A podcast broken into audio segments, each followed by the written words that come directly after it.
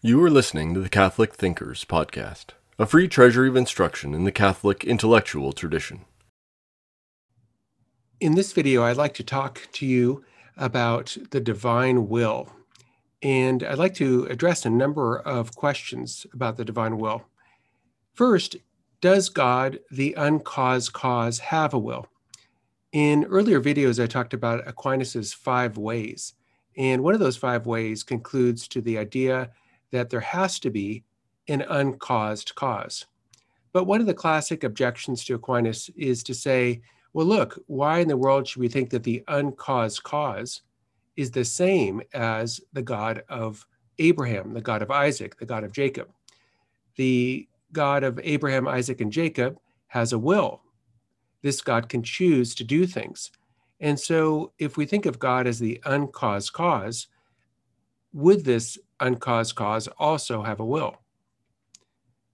Secondly, I want to look at the question of how does God will?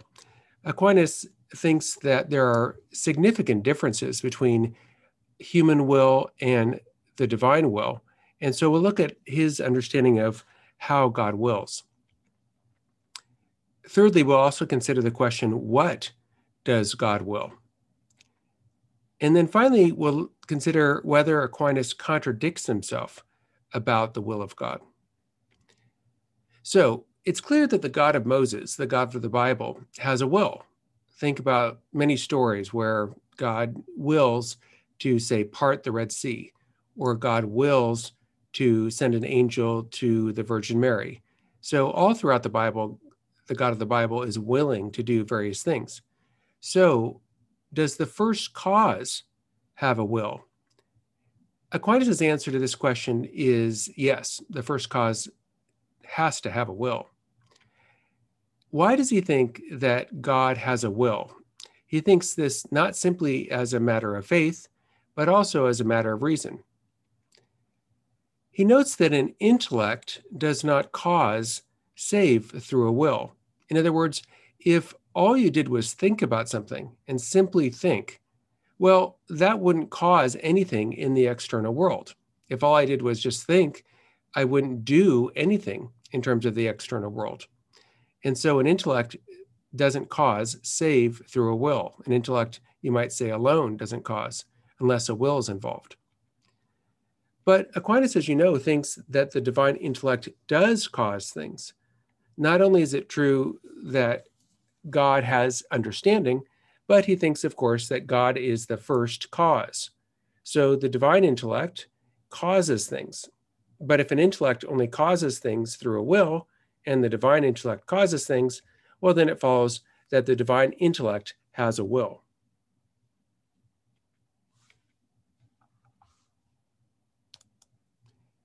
Aquinas provides another reason as well. He says that intellectual beings uh, in intellectual beings, moving is done through the will. So think about, say, an artist. The artist first thinks about, you know, how to paint the portrait, and then the artist moves beyond just thinking about it, but moves to move the paint onto the canvas. And this movement is caused by the will. But we know that Aquinas thinks that God does move things. Recall that Aquinas thinks that God is the unmoved mover. So if God is a mover, he's moving things. But if intellectual beings move things through a will, and God really is the unmoved mover who moves things, well, then God has to have a will.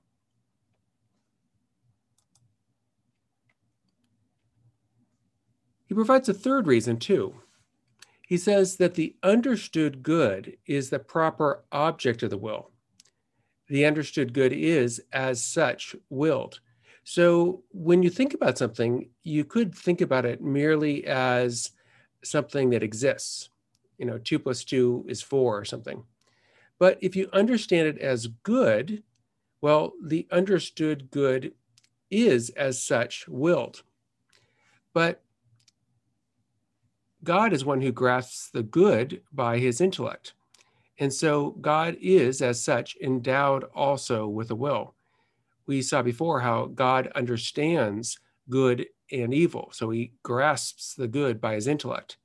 but understanding the good is just what the will is all about. So God grasps the good by his intellect, and God is therefore endowed with a will.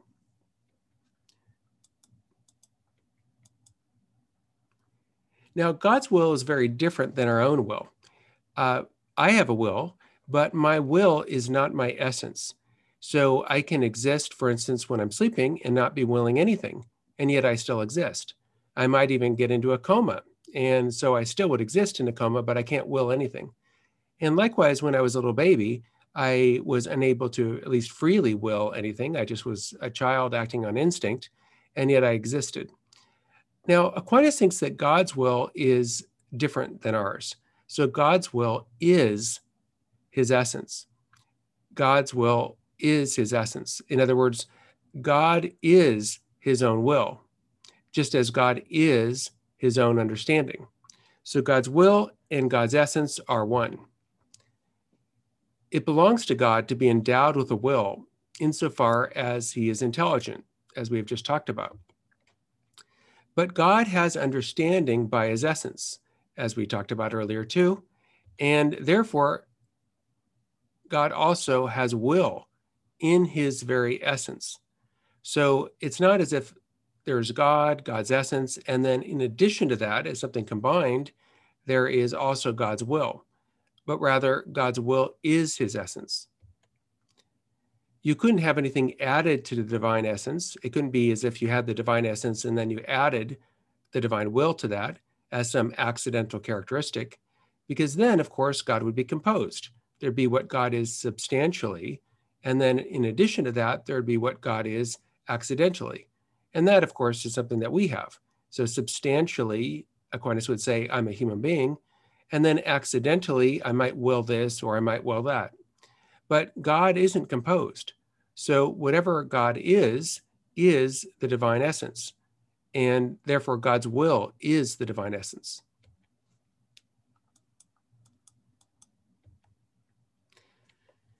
So let's talk a little bit about multitasking. How many things can you do at once? Well, I don't know about you, but I can only do a few things at once.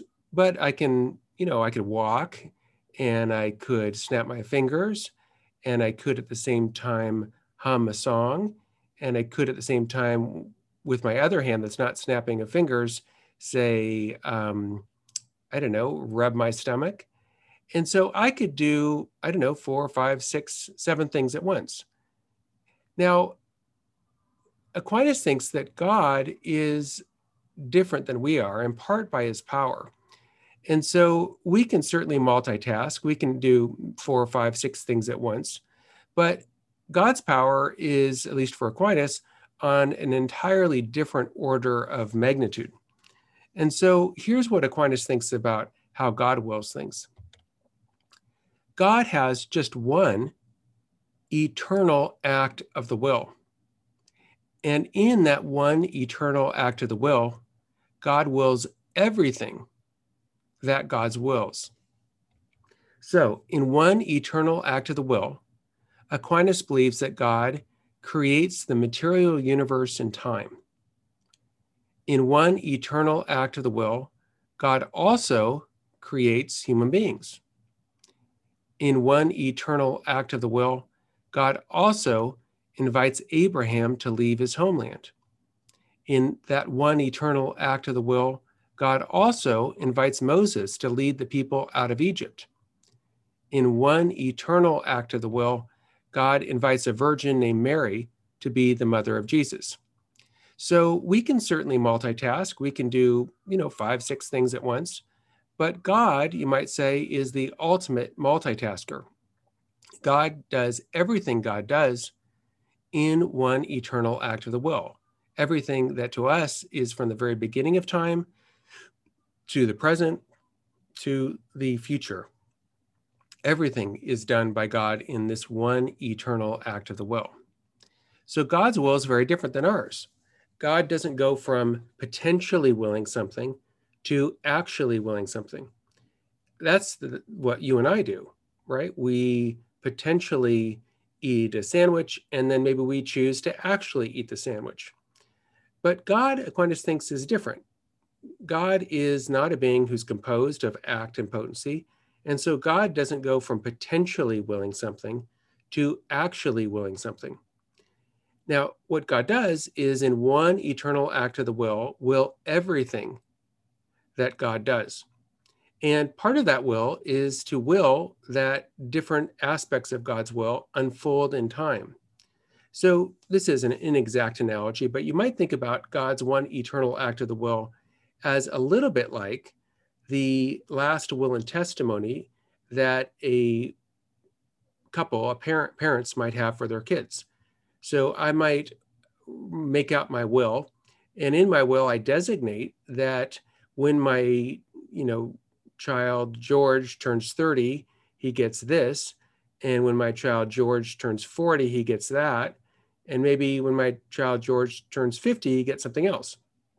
Now, of course, I don't have lots and lots of money, but you can imagine a really rich person saying that, right? They don't want their kid at, you know, the age of 20 to receive the entire fortune because they worry, and rightly so, that the kid, if he gets all the money at 20, is going to waste it and not know what to do with it. And so you could imagine a really rich person saying, look, the kid's going to get, you know, 5% of the inheritance at 20, and then another uh, 10% at 30, and then only get the full inheritance at the age of 40, when hopefully the kid is not going to just go to Vegas and blow it. So God, in one eternal act of the will, wills everything that to us is past, present, and future. And part of what God wills, at least according to Aquinas, is he wills our own individual existence and also wills that we love God in return. So Aquinas thinks that each one of us is willed by God obviously our mother and father are involved. Aquinas thinks of them as the material cause, that our mother and father combine to provide the material cause. But he thinks that God provides the formal cause, the soul. And so each one of us is made not only by our mother, not only by our father, but also by God, who gives us the immortal soul and also invites us to love God in return.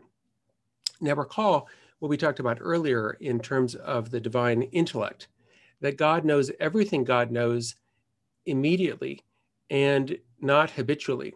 So it's not as if God isn't thinking about us sometimes and then maybe we pray and God starts thinking about us. Aquinas is going to say that God is always thinking about us and therefore is always available to relate to us. And so God's one eternal act of the will includes not only creating us, not only holding us in existence, but also inviting us to love God in return. Now, this raises a new problem, and the problem is the problem of petitionary prayer. So, prayer comes in different forms, right? There's some kinds of prayer that are prayers of adoration, where someone might pray, you know, God, you're amazing. Other prayers, prayers of thanksgiving, thanking God for things. But one form of prayer is a prayer of petition a classic example of this would be the prayer that Jesus taught his disciples, the Our Father. And in the Our Father, of course, it says, Give us this day our daily bread. That's a prayer of petition, asking God to do something. But the problem is that if God really has only one eternal act of the will, how do prayers of petition make sense? If God's will is God's essence and God's essence is unchanging, well, how do we make sense of prayers of petition? So Thomas's view of God would seem to make prayers of petition pointless. We can't change God's mind, according to Aquinas. God is unchanging. We can't change God's will because God's will is also unchanging. So, why in the world should we ever make a prayer a petition? But Aquinas also thinks that Jesus is God. And Jesus taught his disciples to pray this way. But if both of those things are true, we have a kind of puzzle, a kind of problem. Either Aquinas is wrong about God being unchanging, or Aquinas is wrong about the value of prayers of petition, especially the prayers like the Our Father, which Jesus himself gave us. So we have a kind of puzzle, a kind of problem here for Aquinas, combining the idea of God's will being unchanging with the idea that prayers of petition make sense. So Aquinas himself prayed the prayer that Jesus gave us, the Our Father, every day. We know this from some biographies of Aquinas. And so it seems in his own practice and in, his own life that Aquinas did think it made sense to say the Our Father. But Aquinas also thinks that God's will is unchanging and God's mind is unchanging. God already knows everything. And so how do we put these two things together? That seems like a issue, a problem for Thomas. If Aquinas is right that God has an unchanging eternal will, then is Aquinas wrong that prayers of petition make sense? That's a good question. So, what does God will? Well, Aquinas thinks that God wills his own being and goodness necessarily. God can't not will himself, just like God can't not know himself. It's impossible for God to get amnesia. And so Aquinas thinks too, it's impossible for God not to will his own being and goodness. God, however, does not will other things in this necessary way. So, why is that? Well, what Aquinas says is this he says the divine goodness is infinite. And so the participations in this goodness are potentially infinite. Now, if God necessarily willed all things that participate in his goodness, they would be. But there are some things that could have been that in fact are not. So, for instance, I could have had a twin brother, but I don't. So, that's something that could have existed, but doesn't exist. And so, if it doesn't exist, God must have not willed it.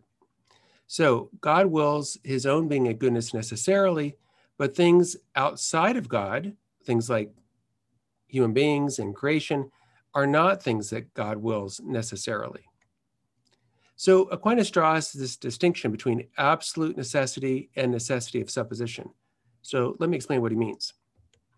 God wills himself with absolute necessity. Just as God must know himself, God must will himself. And God wills created things with a necessity of supposition.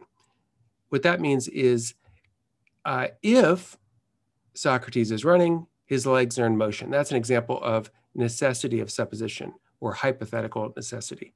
If you're a human being, then you're a rational animal. That's another necessity of supposition or hypothetical necessity.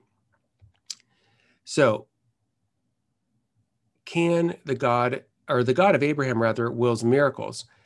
Could the uncaused cause will miracles? I mean, if we look at the Bible, there are all kinds of miracle stories, like the parting of the Red Sea, or like the angel coming to the Virgin Mary and the Virgin Mary becoming pregnant with Jesus.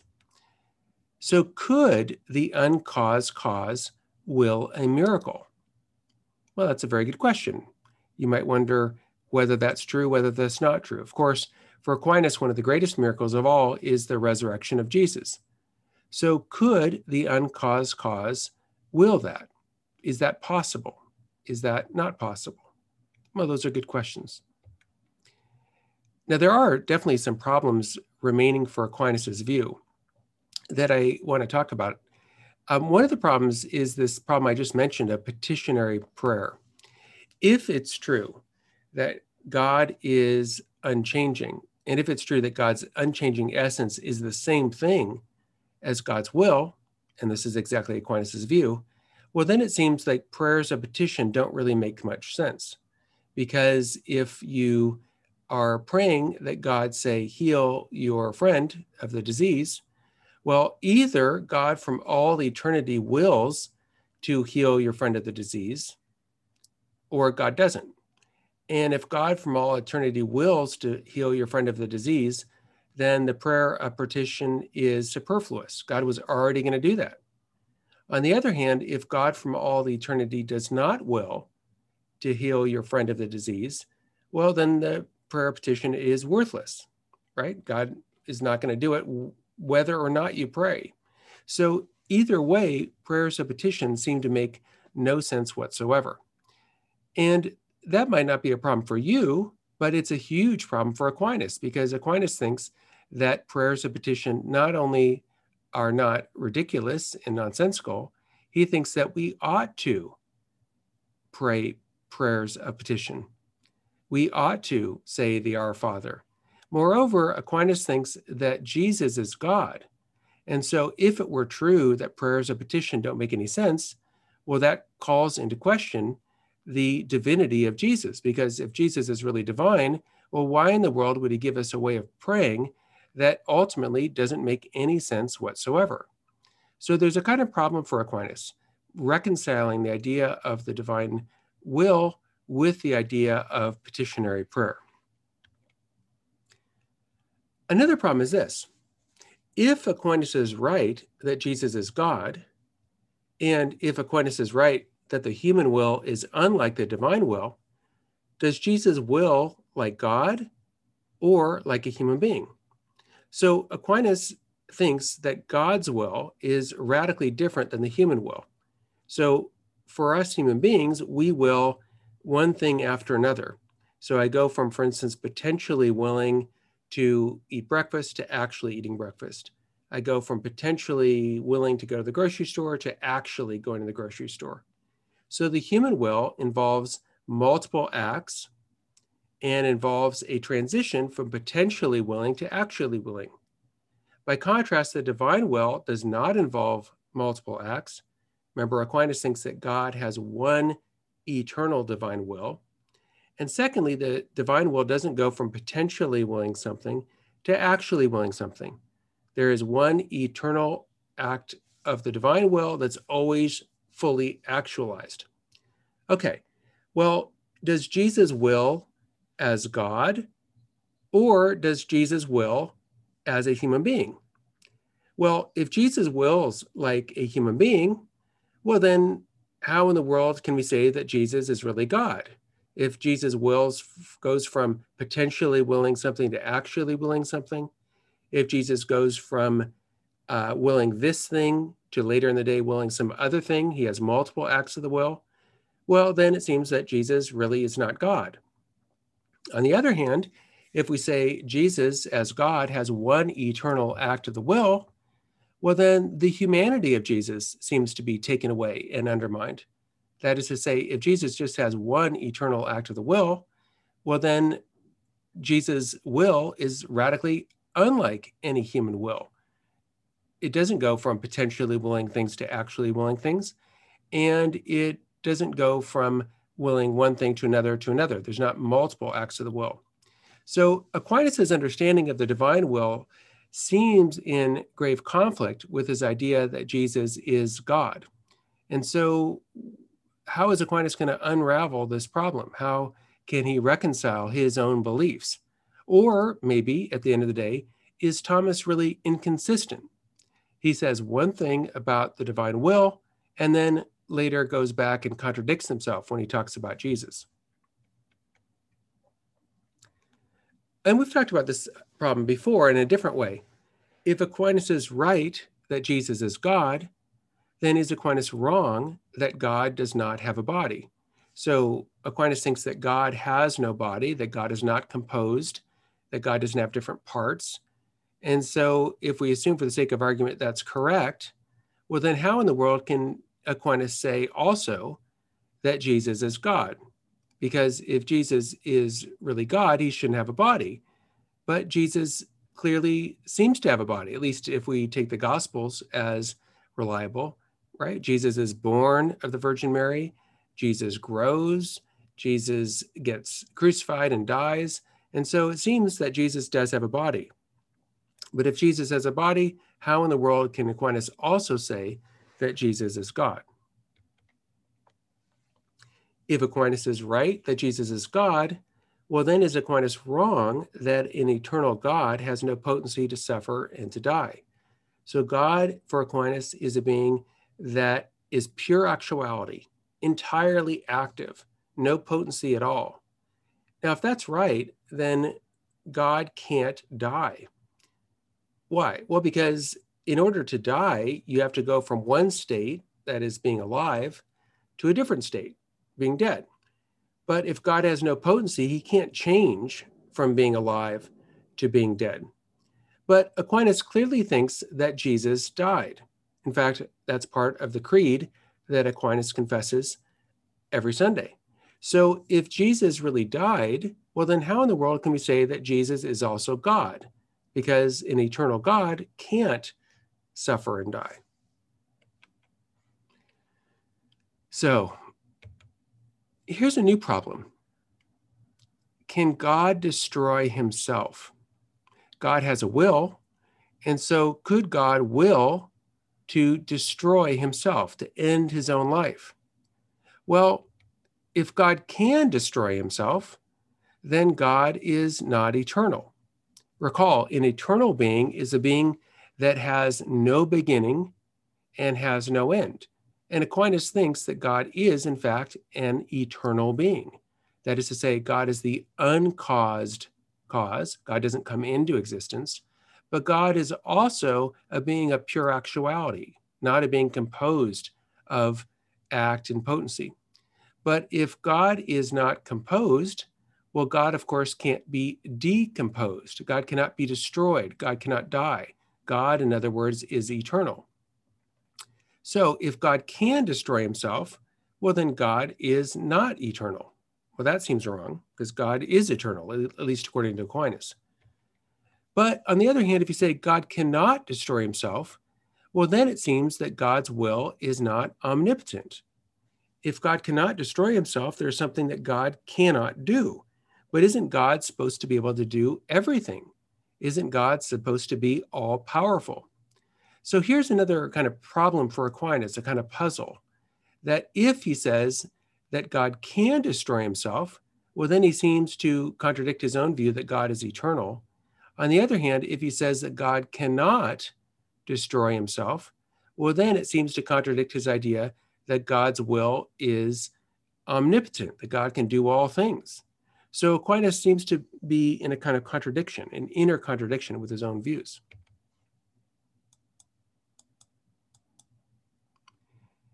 We also have compounded the problem of evil. If it's true that God has a will, well, then God could will to do something about the problem of evil.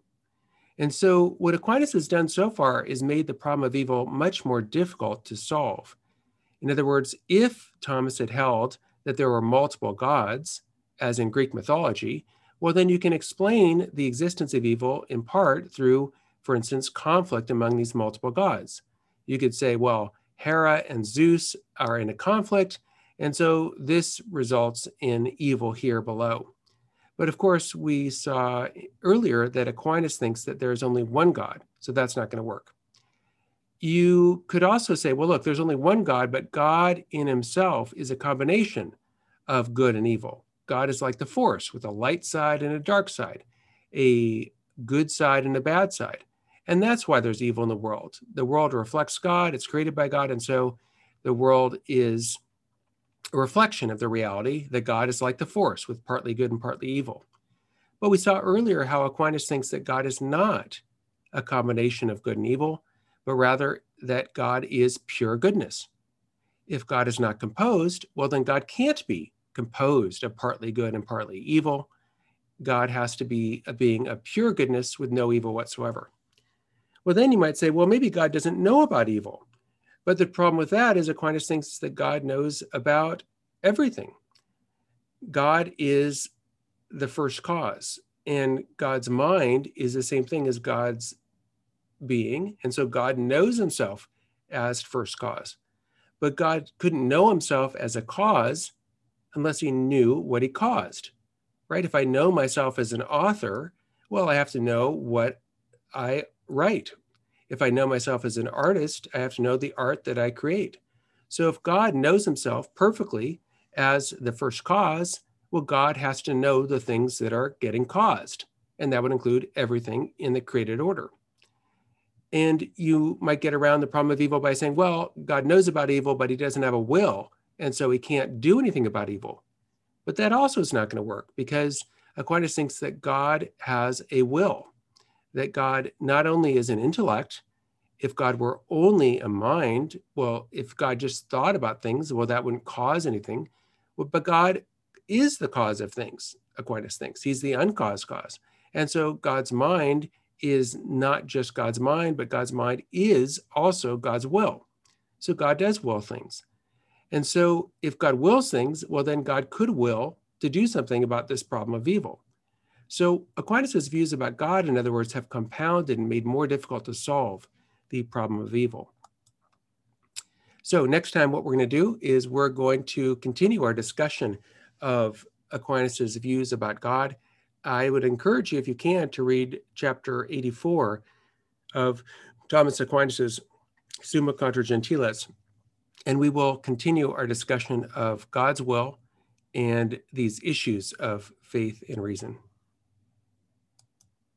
We hope you enjoyed listening to Catholic Thinkers.